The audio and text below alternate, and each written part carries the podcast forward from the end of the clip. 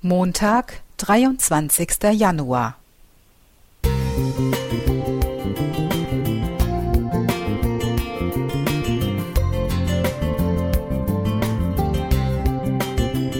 Ein kleiner Lichtblick für den Tag.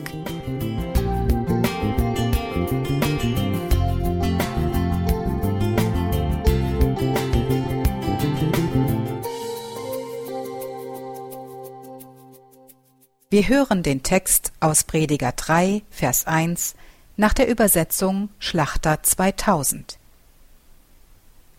Alles hat seine bestimmte Stunde, und jedes Vorhaben unter dem Himmel hat seine Zeit. Nicht weniger als alles, so steht es hier.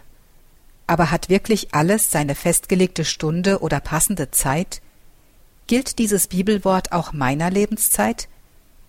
Es gibt ein Lied, das den Gedanken des obigen Bibelverses aufgreift. Glauben, Hoffen, Singen 407. Es handelt von der Gestaltung meiner Zeit, wenn ich sie in Gottes Hände lege. Selbst in stürmischen Zeiten wird er mir dann Geborgenheit schenken.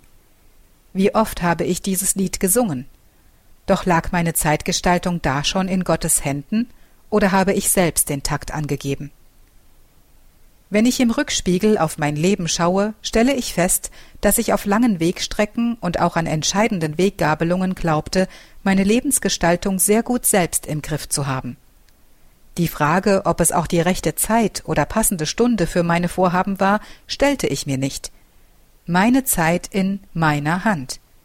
Und dabei das gute Gefühl, souverän mein Leben zu gestalten.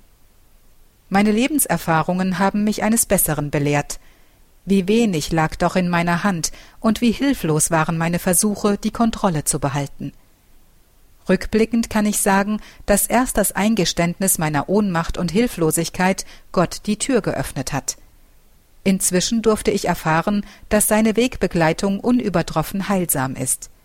Nicht alle Lebensfragen lösen sich sofort, oft ist Geduld von uns gefordert, aber auch in dieser Zeit wirkt er an mir, leitet meine Gedanken und schenkt mir seinen Frieden. Er kennt und liebt dich und mich wie kein anderer. Er, der uns ins Leben rief, weiß uns in allen Lebenslagen zu führen und wartet geduldig auf unsere Hinwendung zu ihm. Wie geht es dir? Hast du deine Lebenszeit mit deinen Lebensfragen schon bewusst in Gottes Hand gelegt? Ich kann dich nur ermutigen, diesen Schritt zu wagen.